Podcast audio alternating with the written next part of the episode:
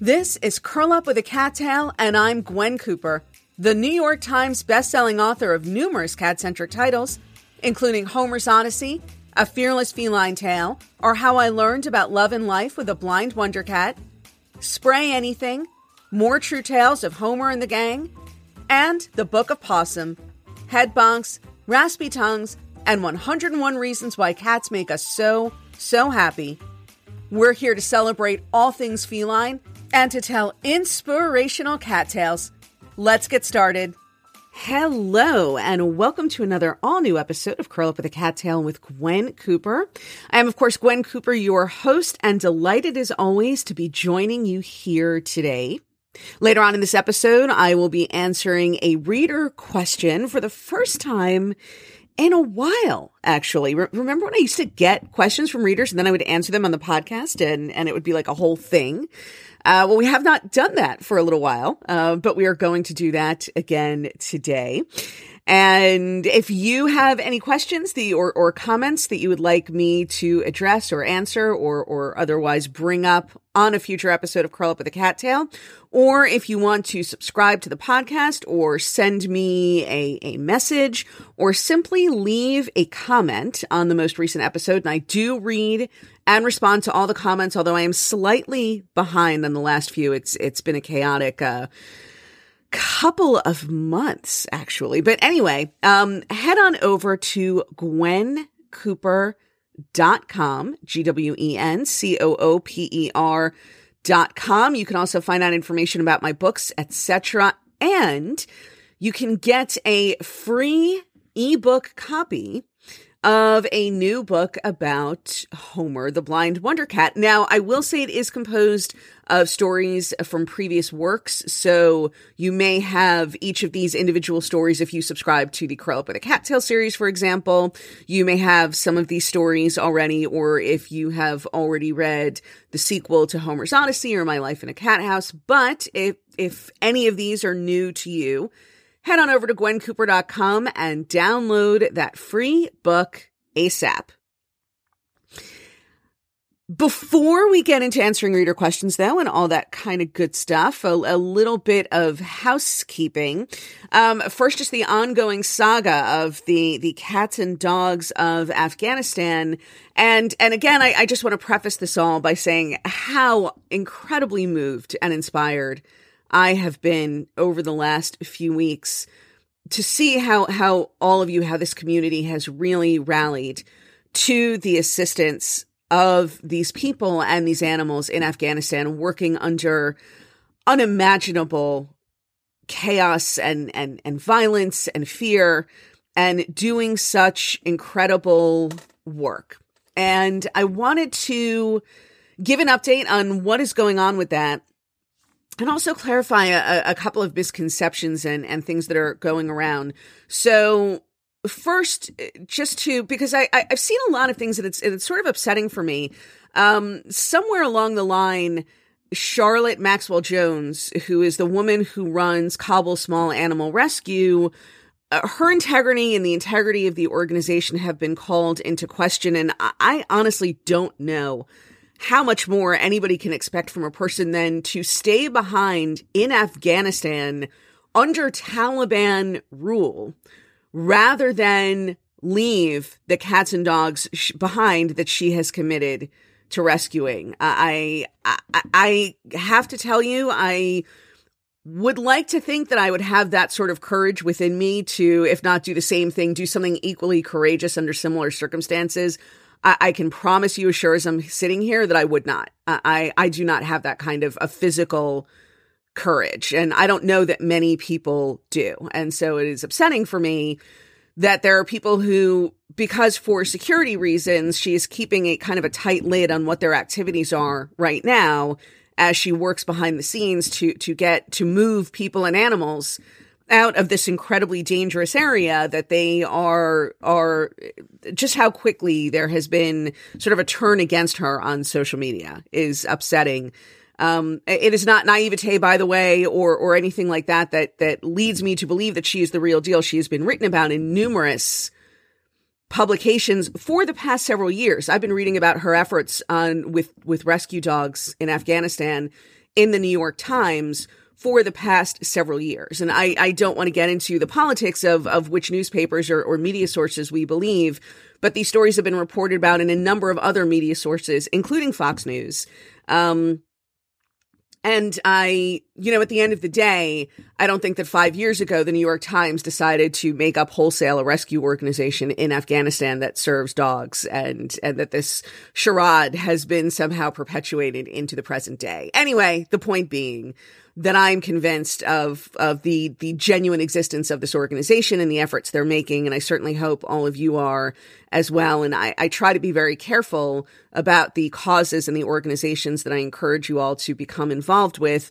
I mean, there's no 100% guarantee, but I do a great deal of due diligence because I take very seriously the trust that so many of you have seen fit to repose to to to place in me um, even though I, I, admittedly do not have the kind of courage that it takes to be one of these people who wades into a war zone to rescue cats and dogs. But anyway, coming back to the original point that I wanted to make. So one of the, the other misconceptions I wanted to clarify, and I think this is part of the reason why people have started to question Charlotte Maxwell Jones is because there, a great deal has been made of the dogs who have been left behind that are working dogs or military dogs and because the Pentagon keeps insisting that they did not abandon any military dogs in Afghanistan, whereas Charlotte has made, you know, repeated reference to the working dogs that, that were abandoned there and that she's trying to get out.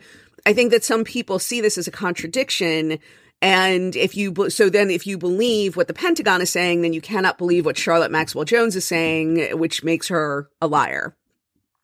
And so I wanted to, to clear up that misconception Two, you know, there's a difference between a military dog and a contracted working dog, right? Military dogs work for the military. Contracted working dogs may work for the military, but they also work for private organizations that have security needs or needs for, for bomb sniffing dogs or other tasks that dogs, because of their heightened sense of smell, are well suited to undertake. Um, you know, we, we've heard in this country about dogs who can sniff out cancer and various illnesses. So those are, are working dogs who are not necessarily military dogs. So it can actually be true simultaneously that the, the Pentagon did not abandon any military dogs while at the same time hundreds of working dogs who worked for con- non-military contractors were abandoned in Afghanistan. And that is in fact the case. I, I cannot speak to the military dogs that the Pentagon is insisting were rescued, but I can say that even if that is all true, um, that the working dogs that Charlotte Maxwell Jones is referring to are not necessarily military dogs. And so you can simultaneously believe both the Pentagon and Charlotte Maxwell Jones or you can believe both. I would encourage you not to, you know, uh, to believe neither. Um, if there's only one person you're going to believe on this issue, I would certainly encourage you to believe Charlotte Maxwell Jones, the woman, again, I, I cannot even begin to imagine the, the, the daily stress and danger to which she is subjecting herself for the sake of remaining there with these animals. Um, and, and that kind of brings us, I guess, to the, the update on how they are doing, which is that she still, according to social media posts and, and things that she's writing, is, is working very hard to form an evacuation plan for these animals. Um, she, some of you may have heard that the dogs were, were forcibly released into the airport. Um, she and her, Charlotte and her staff are going to that airport every day to recapture these dogs. Um, some unfortunately have not made it um, did did not make it and and are no longer with us. But the majority of the dogs so far she has been able to successfully recapture. And the cats have always been in the custody of the organization. They never actually made it into the airport. So she is understandably reluctant to divulge specifics about what the plan is to get animals and people out of Afghanistan. Doing so could jeopardize the mission and endanger people's lives. But uh, this this is what she is working on doing now. And obviously, our thoughts and prayers. I mean, I, I it's thoughts and prayers. Our our hopes, our, our desperate hopes, are are with her and hoping for the ultimate success of her mission. And again, I encourage you, Kabul Small Animal Rescue has a website. Um, if you would like to make a donation to their effort, a financial donation, money is always useful. The money can still be needed both to take care of the animals in Afghanistan and also to help evacuate them, hopefully safely out of Afghanistan. And I encourage you to visit Kabul Small Animal Rescue's website. You can find it with a simple Google search and make a donation if you feel it's appropriate, but, but certainly if nothing else, kind of keep up with what is going on with them.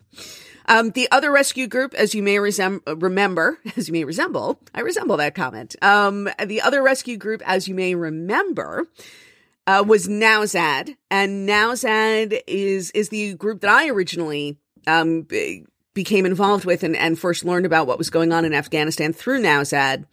Um, and thanks to, to reader TJ Murphy, by the way, who alerted me to their plight and to, to the desperate condition of animals trying to evacuate Afghanistan during our evacuation. Anyway, um, so Nowzad was run by Pen Farthing, as you may recall, or is run by Pen Farthing, um, a, a former British Royal Marine who had set up an animal rescue organization in Afghanistan.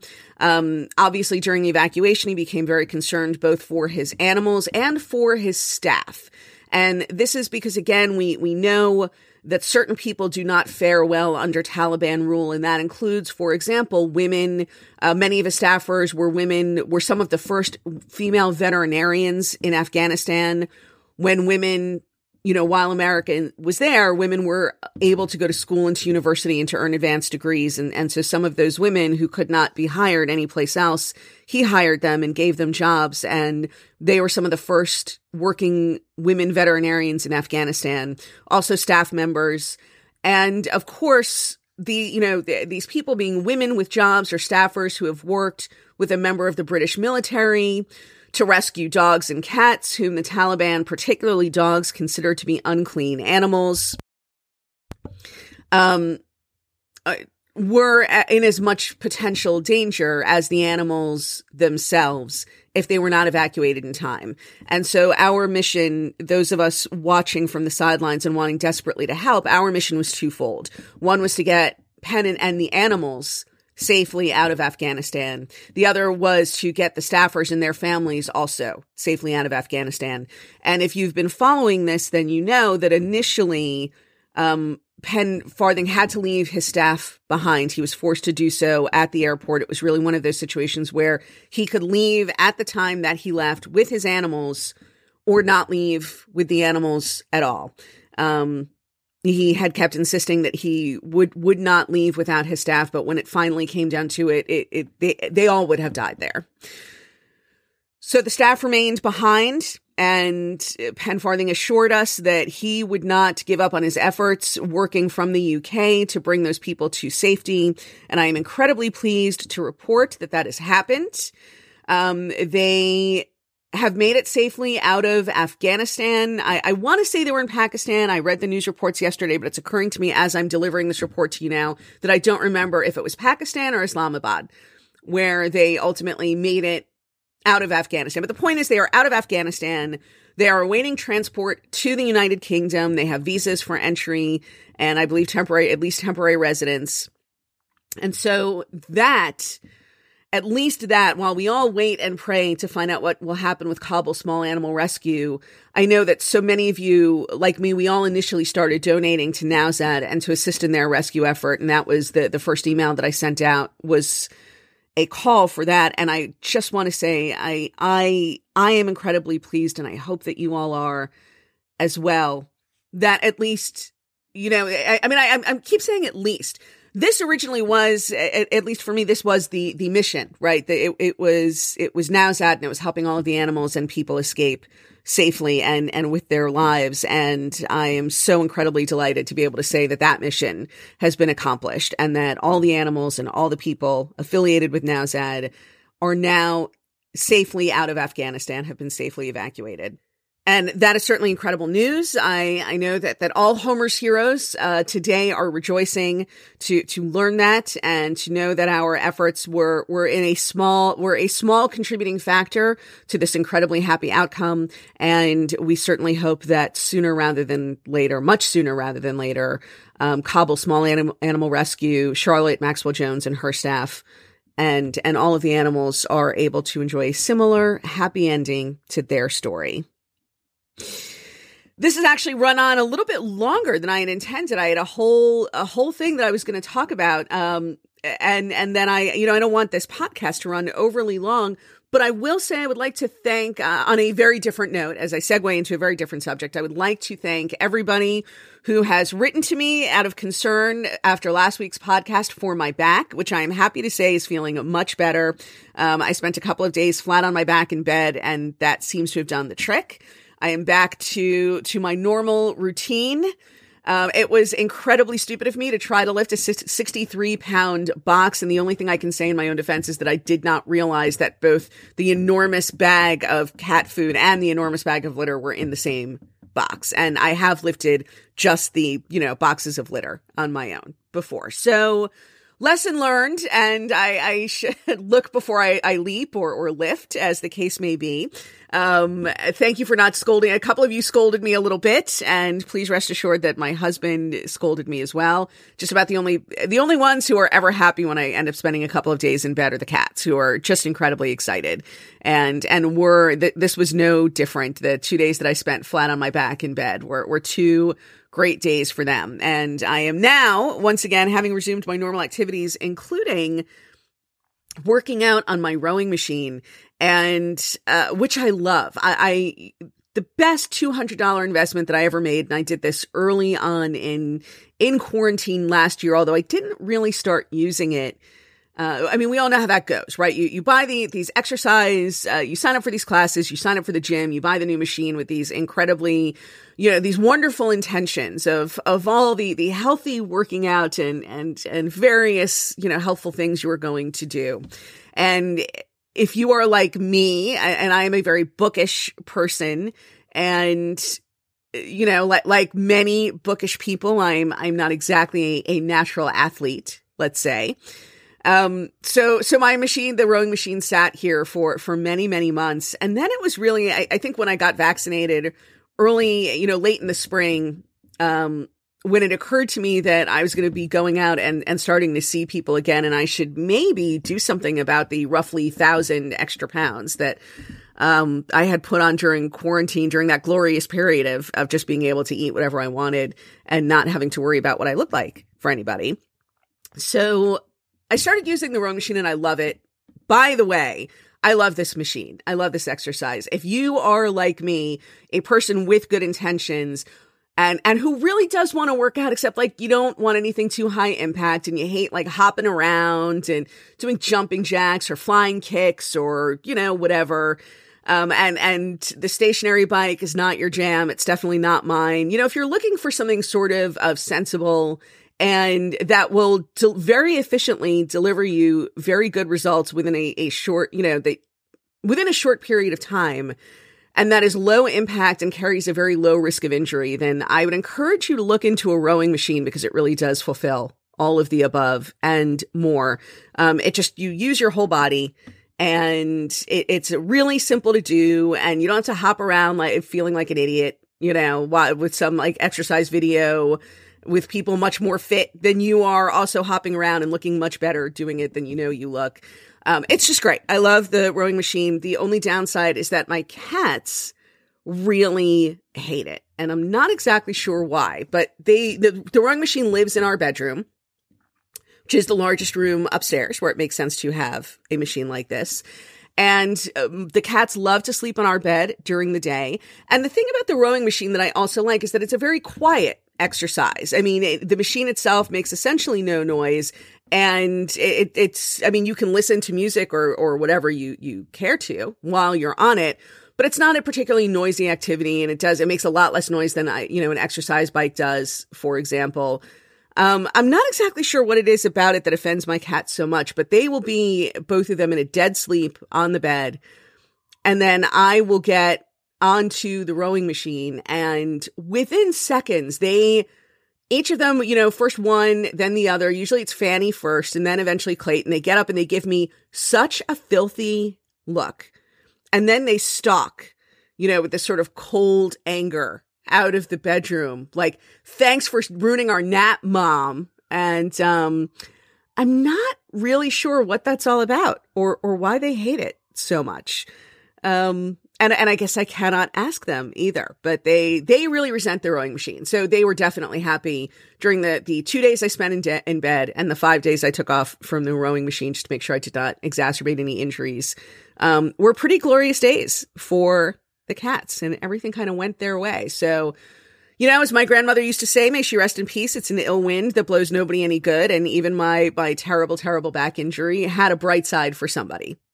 And on that note, I'm going to be taking a break, a, a, short break in just a moment, and then coming back to answer this week's reader question. But before doing so, I would like to continue um, giving the shout outs to my Patreon, well, the members of my Patreon community. And uh, once again, and it really is no exaggeration to say I could not do this. I could not do what I do without all of you. And by that I mean I, I could not write and publish books independently of traditional publishers. I could not have this podcast free of any corporate sponsorship the way that I do without Patreon. And I, I definitely could not do as much as uh, as much fundraising and and support for rescue organizations as I am able to do if it were not for all of you. And and so thank you incredibly um, really for for your generosity and for your support. And again, if you are a Patreon supporter at the five dollar monthly level or higher, and you don't hear your name today, and you didn't hear it next last week, then you will probably hear it next week. It's it's just too long a list for me to read it um, all all the way through all at once. And so this week I am thanking. And again, if I mispronounce your name, please send me an email, gwen at gwencooper.com, and let me know. I definitely want to know. Um, this week, I'm thanking Lisa Calarisi, Marion Harding, Carol Lofton, Matthew O'Leary, Kathy Mancini, Rhiannon Nicole, Julie Burns, Katie Williams, Catherine Larkland, Suzanne Dunaway, Heather, last name withheld, Elizabeth Marangelo, Andrew Kaplan, Elaine Harcourt, Trisha Yost, Rebecca Lynn, Callie Quimby, Jeffrey Lewis, Michelle Zarickney, Rosa Roca, Charles Brackney, Julie Garrett, Allison Walls, Patty, last name withheld, Therese England, Susan Ann Cadlick, Catherine Birch, Kathleen Winger, and Amy Norris. Um, once again, thank you so much for your support and for everything you do uh, to make it possible for me to do what I do. I, I literally could not do it without you guys. And we are now going to take a short break of about 30 seconds or so. And when I return, I will be answering this week's reader questions. So sit back, get comfortable, and stick around for more Curl Up with a Cat Tale.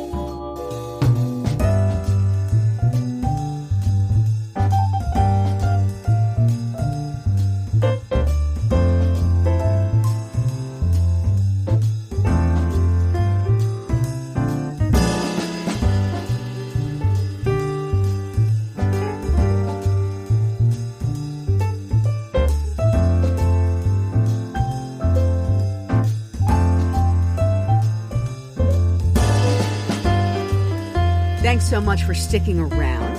Today's question comes from reader Hannah Gottlieb, and Hannah writes, I have seen some reviews of your book that strike me as being unnecessarily negative, and I'm wondering how that makes you feel or how you cope with getting negative reader reviews.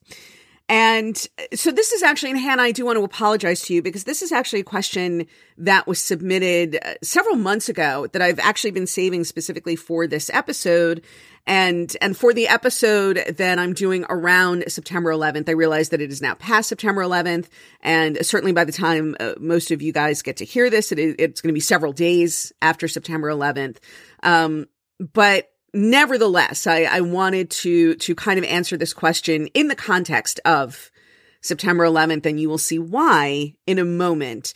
Um, but let me first say that I am, I'm not a person who invests too much emotionally in reader reviews one way or the other. And let me just stress this by saying it's not that I think I'm like too cool and I only do, you know, I write the best that I can. I do it for my art. And if the public doesn't like it, then the public is stupid or they can stick it or, you know, they can go F themselves or whatever. It's, it's nothing like that. I'm not too cool for school or anything like that. Um, and I guess it's also easy for me to be somewhat sanguine insofar as the I'm lucky, right? The overwhelming majority of my reader reviews have been incredibly positive and I think that ultimately comes down to I am a sincerely cat loving person writing for a sincerely cat loving audience. And so there's a level in which we we all understand each other's hearts. And and so any little lapses and maybe that my word choice isn't as great as it could have been or in some places the writing may not be as, spe-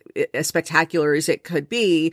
But we all we all understand each other's hearts. And and that goes i think a really long way. And i think um, is one of the reasons why uh, the I I've been so lucky to get so much, you know, so many positive reviews from readers.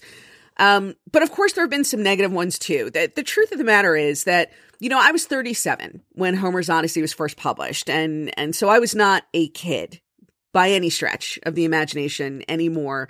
And uh, you know, by the time you when you, when you start creeping up on 40 you have you're always look life is is a long series of learning things about the world and also about yourself. And i feel like i know myself even better as i come up on 50 than i did when i was coming up on 40 but by the same token by the time you're in your late 30s early 40s i mean you do know yourself pretty well.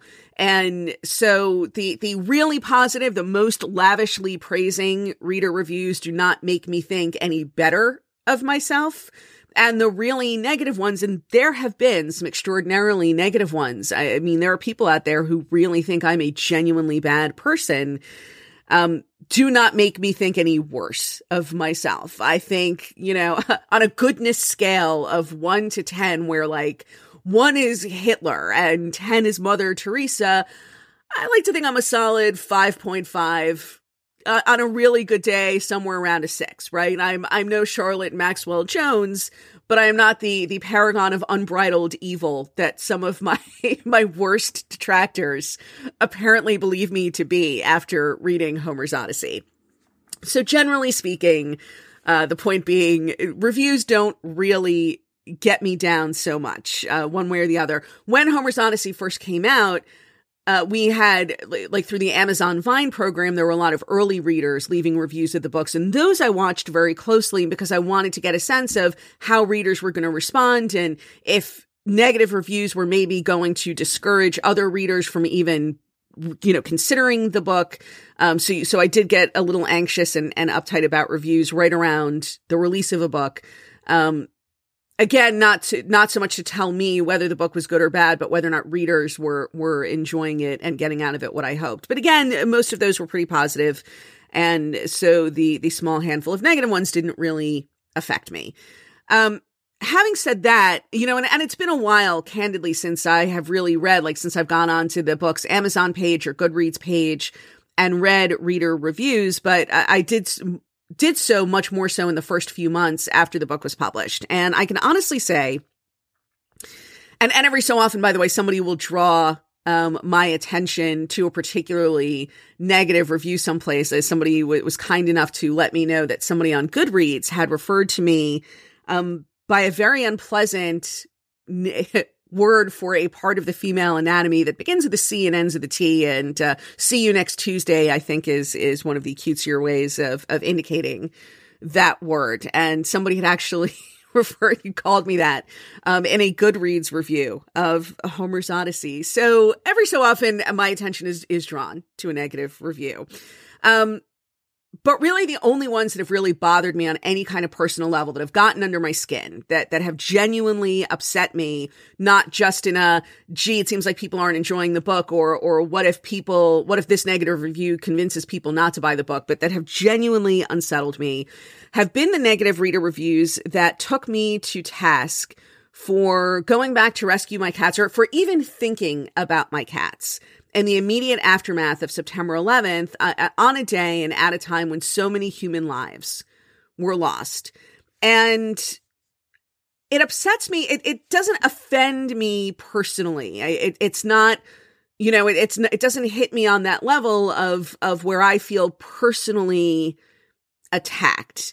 Um, the reason why it upsets me, I guess I should back up and say, you know, I, as many of you know, I worked in nonprofit for a long time. And if you've read Homer's Odyssey, you know that there were various reasons why I, I left nonprofit and, and finances were really one of the biggest considerations. Once I had to completely support myself and I no longer had not just my parents, but even a, a supportive soon to be spouse. You know, once I really had to live just on my own salary, it, it became very difficult for me to do so on, on a junior level nonprofit salary.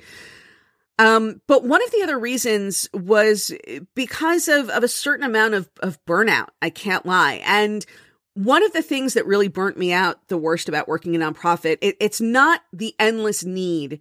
It's not the realization that no matter how many people or animals you help, you will never be able to help everyone who needs the help. It is not the certain knowledge that there are many who you will fail, who you will fail even to hear about, that you will, or who you will fail in your efforts to help. There's a lot of failure that is baked in with nonprofit. Um, and, and that is something that you know going in. And it was not it was also not the indifference of the right there's always going to be people who could help you but don't because they don't care because they're stingy because they have other causes that they're supporting um, in fairness but there you know there there's always the battle against uh, you know on the one hand there the, there are the problems themselves that you're trying to address. And then there are the people that could help you solve those problems um, or could support your efforts financially and for whatever reason are not doing so. And then of course there are the people in the world who actually make the world a worse place who do bad things who do things that hurt other people.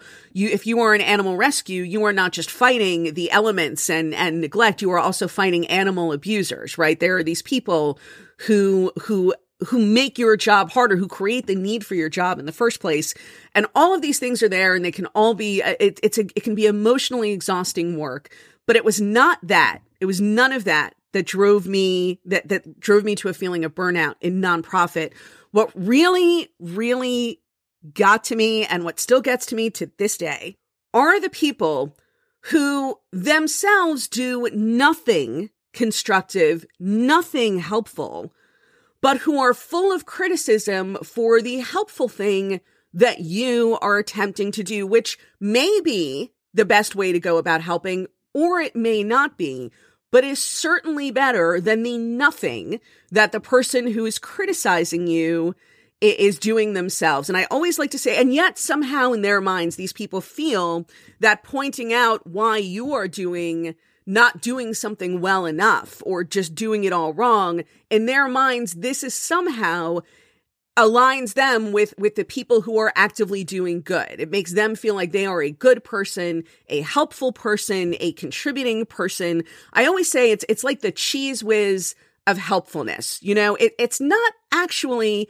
a, a cheese it's not actually cheese it is a cheese like product. So these people they're not actually helpful they are they are peddling a helpfulness like product by telling you what you are doing wrong and and how you are not being helpful enough and where this all comes into September 11th is that in the immediate aftermath of September 11th there were only two things for me to do, right? Because I am not a trained rescue worker. I was certainly not physically capable of going down to ground zero and, and lifting beams and, and hauling people out of the wreckage.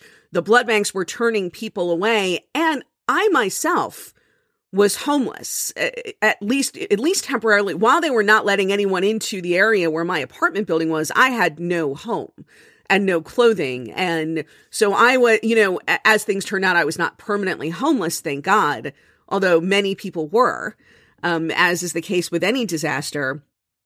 But so there were really only two things for me to do in the immediate aftermath of September 11th. And one would have been to sit around on a friend's couch watching the news and feeling terrible. And the other thing was to go and rescue my cats. And even if for the sake of this discussion, let's say the cats are no were, were, no more important than photo albums or my favorite, you know, winter jacket or anything else in my apartment. Let let's say for the and I, I, I think you all know me well enough to know that that is certainly not how I feel about my cats. But let's say for the sake of this, to, to satisfy the, these, these Cheez Whiz of helpfulness purveyors, that my cats are no more important than any other quote unquote, you know, quote unquote piece of property that might be in my possession. Um, the thing that's really, that really irks me is that I had something constructive to do. I was a homeless disaster survivor and I was trying to get back to my home to salvage whatever I could potentially salvage, which even if, sorry, as, as an ambulance goes by in the background, even if it had accomplished nothing, again, even if my cats had not been there, just me doing something to help myself remove you know makes me one less problem for somebody else who's trying to solve the problem of homeless newly homeless disaster survivors.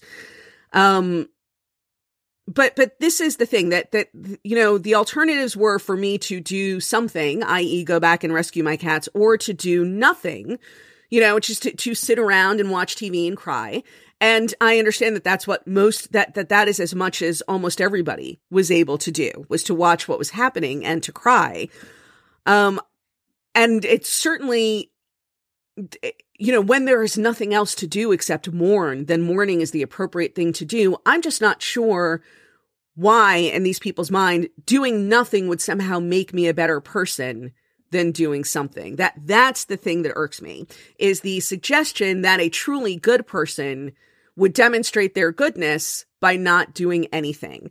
And the reason why it irks me is, and, and I'm sure you guys have figured this out about me, is I, I am a, a person of action. I I am naturally pushy and and stubborn. I will be the first one to admit it, and I can be kind of a pain in the neck um, with my my uh, my enthusiasm, my my energy at times, my my zealousness. But I swear to God, you got you guys, I am. You know, there's an expression that it is better to light a candle than to curse the darkness, and that has always been my philosophy 100% that in a situation, it is always better to do something than nothing, providing you are not getting in the way of people who are better equipped to do something than you are.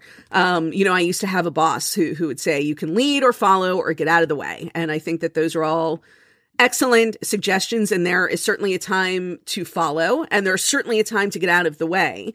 And I was not necessarily leading anybody other than myself, but yes, it, there was a situation in which there was some action that I could engage in that would make the situation marginally better, if only for myself and for my cats, who I understand in the grand scheme of things may not matter to the world.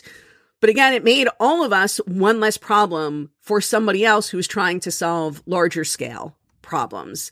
And I, I certainly, I, I don't know what anyone would expect of a homeless disaster survivor other than that they try to return to their home to see if their home is still there and to salvage whatever can be salvaged. I think it's a very natural human inclination. Um, so many of you have written to me. I, I find it so surprising that so many of you have written to me. I mean, even just recently over, over the last few days, that you don't know if you would have had it within you to to have the courage or or the strength or or et cetera, et cetera, to do what I did for my cats after September 11th. And please allow me to assure you that of of course you would. Of course you would. Um, you look, some of you listening may may have you know various um, physical or, or emotional limitations such that you are really limited in what you actually can do but assuming a reason and i was again i am no I am no athlete. And I was no more an athlete 20 years ago than I am now. I'm actually probably in better shape now after so many months on the rowing machine. Um, you know, but but I I can walk and and I can carry litter and food, and at, at times I had to stop and rest and slow down. I mean, it, it, was you know it was not Sally Field in in Not Without My Daughter. I mean, it was nothing quite that dramatic, and I, I have not a doubt in my mind that if what you had to do to rescue your cats in a situation like that was do a lot of walking, um, you would do it. And again, I'm sure at the age of 50, I would need to stop for more frequent rests than I did at the age of 30. But the, the point that I'm making and, and the reason why I'm in, insisting on this is because this is just the thing that people do, right? If you if you ever, I mean, even recently, these these terrible floods and tornadoes in New Jersey, um, just a, a, you know less than two weeks ago, week and a half ago, that have been all over the news. One of the first things, you know, when the news cameras come to the area that has been devastated by tornadoes, they can always find plenty of people to interview who had homes that were in the area that were destroyed. And that's because when when your home is when you are driven from your home by a natural disaster when something comes along to destroy it pretty much the first thing you do as soon as you are able to do so is you return to see what's still standing if anything and and what can be salvaged. Um, again i was very lucky that my entire building was was still standing and, and everything i had was able to be salvaged. But this is just a thing people do. And it is a, a ultimately a good thing. Again, it is always better for people to do something to to help themselves if at all possible so that people who are providing help for those who are truly helpless have fewer problems that they need to solve. If, if you can solve your own problems, we should all certainly ask for help when we need it. I, I am not making that point. Um, but I, I don't understand the mindset of the person who feels that one demonstrates one's goodness as a human being by doing nothing when there is something to be done, because I believe the exact opposite. I believe that we demonstrate our goodness and our resilience and our other positive qualities by doing something when we are able. Look, no one can do everything. There are a lot of things that we are able to do that we don't do because we also have to live our lives and enjoy our lives a little bit. I, I again, I, I, am not saying that if there's any problem out there that you can solve and you're or help solve and you're not solving it, or any cause you can donate money to and you're not donating money, that you're a bad person. That is not at all what I'm saying. It's it's any something is better than nothing. I guess that's my point. Um, and actually, we we were having dinner recently with my sister in law and my nephew, and uh, we were sitting at the dinner table and looking out the window, and and another woman, a, a recent widow who lives in in my sister in law's apartment complex, was trying to move some heavy boxes into her car, and my sister in law said to my nephew, who is about twenty, um, you, you know, maybe you should go help her, see if she needs help, and he said, well, I mean, nobody else is is is out there helping her. Why should i? And i you know I, I do not make a, a, habit of of scolding anybody's children certainly children that are, are not my own. Um but i i jumped down his throat w- on that one with both feet um, with a vehemence that that caused you know Lawrence to to say to me, "Hey, take it easy. The kid's only twenty, and and fair enough." I, am certainly not trying to, and he is only twenty, and and there are things that you learn over a course of a lifetime. But to me, if there's a situation in which somebody needs help and nobody else is providing that help, that is not the moment when you hang back. That is the reason for you to jump in because no one else, because the help is needed and because nobody else is doing it. And, and so those bringing this all the way back around Hannah to your question, those are the reviews that bothered me the most because they just speak to a general worldview and philosophy that is so antithetical to everything that I believe in. And I genuinely believe that more damage is done in this world by people who uselessly and needlessly impede the progress of those who are trying to help with their BS criticisms and all their nonsense than people who are actually evil and doing bad things because there are not that many genuinely evil people out there. They have an outsized influence. They they can do, you know, a disproportionate amount of harm at times. But ultimately there are not that many truly evil people out there, but there are certainly a whole bunch of, of backseat drivers and Monday morning quarterbacks and, and any other cliche that you care to come up with for the kind of person who does nothing themselves but has a very firm opinion on why what you did trying to help was the wrong thing to do. And the kind of person who sits at a computer screen five years after the fact, undoubtedly having watched the trauma unfold on television, criticizing me, a person who is in it, and trying to solve at least one problem, however small that problem was. That's the kind of thing that, oh, just sticks in my craw. I hate those people. I hate that kind of person.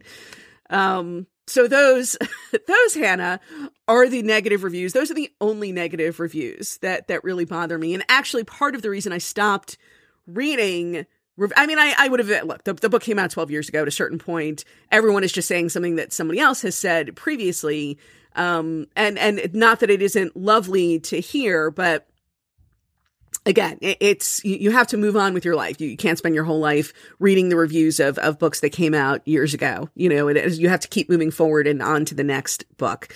Um, but I think I probably stopped reading reviews sooner than I would have ordinarily because Whereas, you know, somebody just saying, I didn't like Gwen as a person, or I didn't like the way Gwen wrote, or I didn't like Gwen's husband, Lawrence, or I thought Gwen seemed really pushy or stuck up, or like she thought she was such a great person because she rescued a blind cat, or, you know, any of those things, um, didn't really bother me, but, but the, the September 11th specifically, the, those did. And it just hit on a very personal level. Yeah, just, just one of those things that, that over the course of a lifetime, as I feel that I've mastered so many of the common day to day irritations of life. This is one that, that just, uh, I, I think I realize now as I turn 50 is just never going to leave me. This is something that is always going to bother me. Having said that though, of course, what I, I, I never forget the fact, not even for a second and not even at the moment that I'm being so irritated at some of these thoughtless and, and stupid people is how unbelievably lucky I am to have met so many incredible people like all of you, people with, with tremendous hearts who love animals, who are ready to rally to the cause of their own animals, to the cause of other people's animals, to rescue animals, um, who generally who genuinely want to put some goodness out there into the world, even if just a very small section of it, even if it's it's just the little corner of goodness that lives in your house and and in the wonderful life that you have created for the cat or dog or cat and dog or cat and dog and and ferret and gecko and so on and so forth. Um, that you have added to your life and that you have made such a wonderful life for ju- just even doing that much, just adding to the general store of goodness in the world and not detracting from the goodness that others try to do is all by itself an incredible thing. And, and, you know, I always say this, but I, I really never the, the one thing when I was writing Homer's Odyssey and you have your daydreams about all the wonderful things that might happen to you someday if the book gets published and, and is and is successful and if people read it, the one thing I never even thought to daydream about that has turned out to actually be the most amazing part of of the success that Homer's Odyssey has enjoyed in my book since then have enjoyed is that I've uh, you know in writing about my cat I, I didn't anticipate that it would bring me together with so many just wonderful humans. And and that absolutely includes all of you. I, I just really never forget to be grateful that that for the small small handful of, of idiots out there whose existence I've unfortunately been made aware of in publishing the book um, are just so completely overwhelmed in numbers by by by you guys. And so thank you for that. You you really do um you you you inspire me and restore my faith in humanity every single day. I know I say this uh, just about every episode. I don't know how seriously or sincerely you guys take that, but I really do mean it. It is the literal truth. You you inspire me and you keep me going every single day and and I just feel so fortunate to to have found all of you. And on that pleasant and un- uplifting note, I'm going to say goodbye uh, for another week. Please be sure to tune in for next week's all new episode of Curl Up with a Cat Tale. Don't forget to visit my website, gwencooper.com, G W E N C O O P E R.com for information on how you can get in touch with me and a place to leave comments about the podcast or questions or things you'd like me to address, a downloadable free copy of a book about Homer, and lots of other good stuff.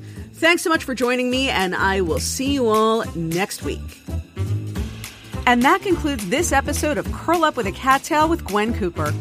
Don't forget to invite your feline loving friends to listen to new episodes along with you. If you'd like to subscribe to this podcast, Find out how to get your name and your cat's name included in my next book, or leave comments or questions for me to answer in future podcasts. Head on over to gwencooper.com now. Thanks so much for joining me, and don't forget to hug your cat today.